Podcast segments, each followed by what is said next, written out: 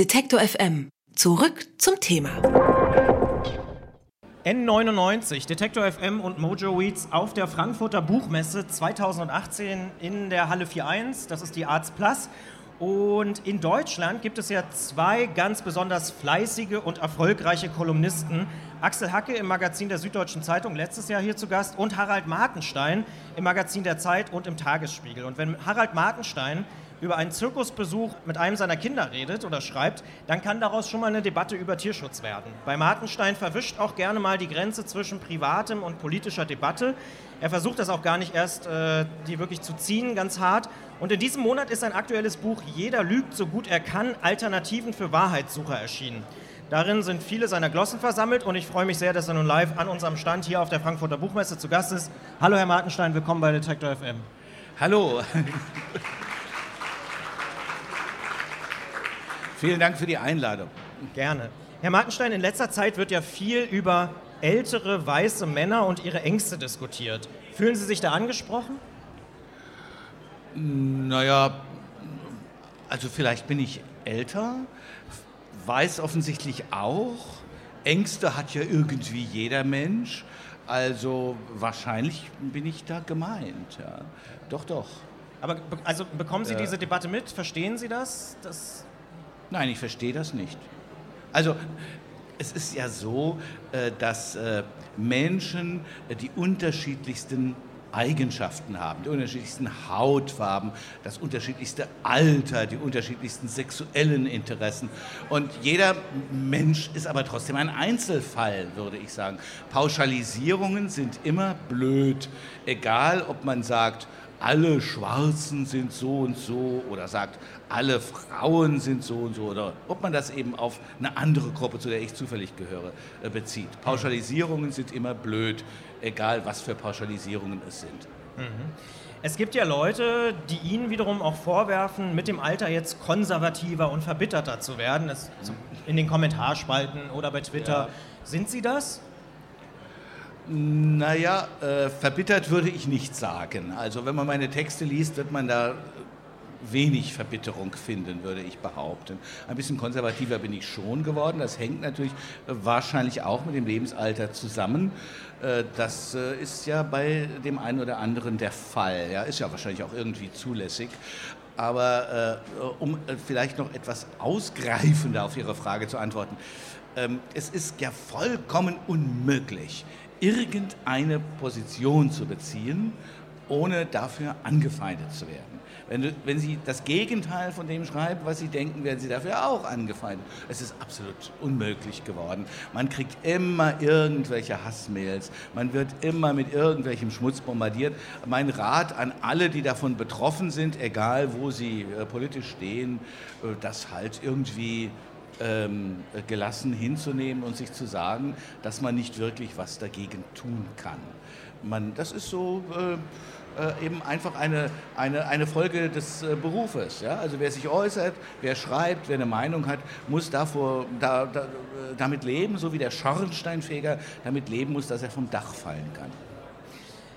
Jetzt haben Sie bei der Aktion Deutschland spricht der Zeit ähm, sich auch genau mit dem Thema auseinandergesetzt, mit Hass, mit Anfeindungen. Ja. Und Sie haben gesagt, dass man Hass nicht mit Gegenhass bekämpfen kann. Wie meinen Sie das? Naja, viele äh, Leute äh, tun so, als ob man äh, den Rechtsradikalismus, um es mal konkret zu machen, bekämpfen kann, indem man ähm, diese Leute beschimpft, ausgrenzt, sagt, äh, die dürfen sich hier und da nicht äußern. Ich bin nicht dieser Ansicht. Ich glaube, dass man äh, Leute nur verändern kann, indem man mit ihnen redet. Wenn man mit Leuten nicht redet, dann tut sich auch überhaupt nichts im Kopf. Und äh, bei all diesen Antifa-Aktionen stelle ich mir hin und wieder die Frage, was ist eigentlich das Ziel? Wo soll es hinlaufen? Sollen die alle ausgewiesen werden? Äh, sollen die alle eingesperrt werden? Was habt ihr vor?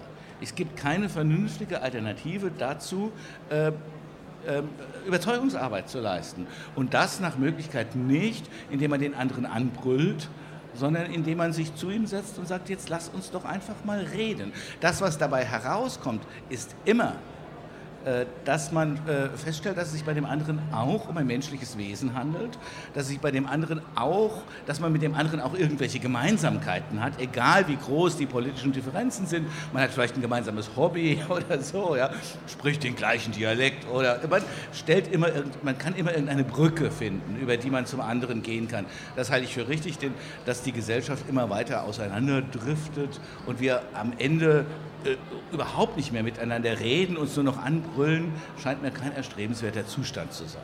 Ist es denn wirklich so, dass die Gesellschaft immer weiter auseinanderdriftet oder fühlen wir das vielleicht auch nur? Hm, das ist eine interessante Frage. Also wir, wir fühlen es auf jeden Fall, äh, aber äh, sie driftet insofern auseinander, äh, als wir äh, äh, uns offenbar schwerer damit abfinden, dass Leute ganz anders denken als wir. Damit, also sich damit abzufinden, scheint schwieriger geworden zu sein. Ähm, äh, warum ist das so? Vielleicht äh, auch deswegen, weil in der Zeit der letzten zurückliegenden großen Koalition es äh, ja, ja, kaum wirklich große politische Debatten gegeben hat, im Bundestag jedenfalls nicht. Ja? Äh, es passierte so allerlei, aber es wurde wenig diskutiert und wenig gestritten. Vielleicht haben wir uns da entwöhnt. Man muss sagen, zu unserem System gehört Streit, Debatte, Konflikt dazu. Das ist nichts irgendwie Schändliches oder Beunruhigendes. Äh, Kennzeichen unseres politischen Systems ist, dass offen gestritten werden darf. Und nun, und lasst uns das machen und in zivilisierter Form. Mhm. Jetzt ist der Untertitel Ihres Buches Alternativen für Wahrheitssucher. Was sind das denn für Alternativen? naja, ich. Ohne jetzt äh, zu viel zu verraten. Aber. Ja, äh, der Titel ist ja von Udo Jürgens. Äh, das ist ein Songtitel von Udo Jürgens. Jeder lügt, so gut er kann.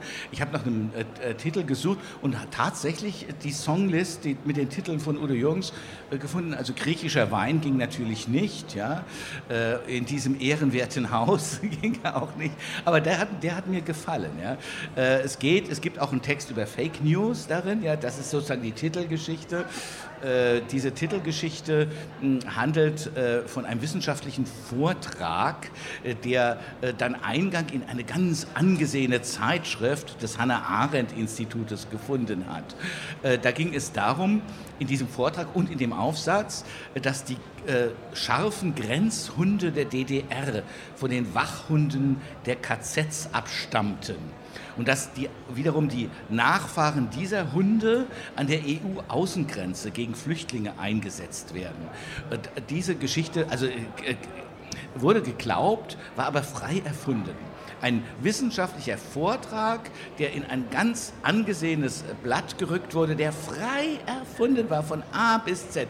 Äh, äh, was zu der beunruhigenden äh, äh, Schlussfolgerung führt, dass sogar in der Wissenschaft Fake News ähm, geglaubt werden können, weil jeder äh, eine Tendenz dazu hat, wir beide sicher auch, das, was der eigenen Meinung entspricht, erstmal für richtig zu halten, auch wenn es frei erfunden ist. so viel zum Titel. Mhm. Ähm, und gleichzeitig gibt es ja aber auch das Problem, dass viele Menschen der Wissenschaft auch gar nicht mehr glauben, wenn sie auch seit 20 Jahren beispielsweise den Klimawandel nachweisen, dass ja. es dann Leute gibt, die sagen, ah nee, den gibt es gar nicht. Also das scheint ja auch ein Spannungsfeld zu sein. Ja, also äh, man glaubt auch äh, gut belegten Dingen unter Umständen nicht. Ja? Man lässt sich aber auch leicht übers Ohr hauen. Und so, äh, so, sobald man äh, festgestellt hat, dass man erfolgreich übers Ohr gehauen würde, ist man natürlich auch weniger geneigt, die Wahrheiten zu glauben. Ja? Es ist äh, sehr schwierig geworden. Und äh, für mich ist es auch schwierig geworden, mich zu orientieren als äh, Kolumnist. Ich schreibe ja eine politische Kolumne im Tagesspiegel und in der Zeit eine, die eher weniger politisch ist, hin und wieder schon auch. Muss, ich muss ja informiert sein. Ja? Und ich habe mir zur Gewohnheit gemacht, wirklich ganz unterschiedliche Quellen zu lesen. Also äh, ich, ich gehe nicht nur auf spiegel.de, sondern auch auf welt.de. Äh, ich lese nicht nur Taz, sondern auch Junge Freiheit, damit ich also die beiden Pole so habe. Ich versuche mir einfach sozusagen das gesamte Spektrum, äh, das es so gibt, reinzuziehen und dann ähm, äh, äh, herauszufinden, welche Fakten eigentlich stimmen. Ja? Äh, aber das kann natürlich nicht jeder normale Mediennutzer machen. Die Zeit hat man nicht. Bei mir ist es halt der Beruf, ich muss es tun. Harald Martenstein, sein Buch Jeder lügt so gut er kann, Alternativen für Wahrheitssucher, ist bei Bertelsmann erschienen, kostet 18 Euro und ich sage vielen Dank für das Gespräch. Ich danke Ihnen. Alle Beiträge, Reportagen und Interviews können Sie jederzeit nachhören im Netz auf detektor.fm.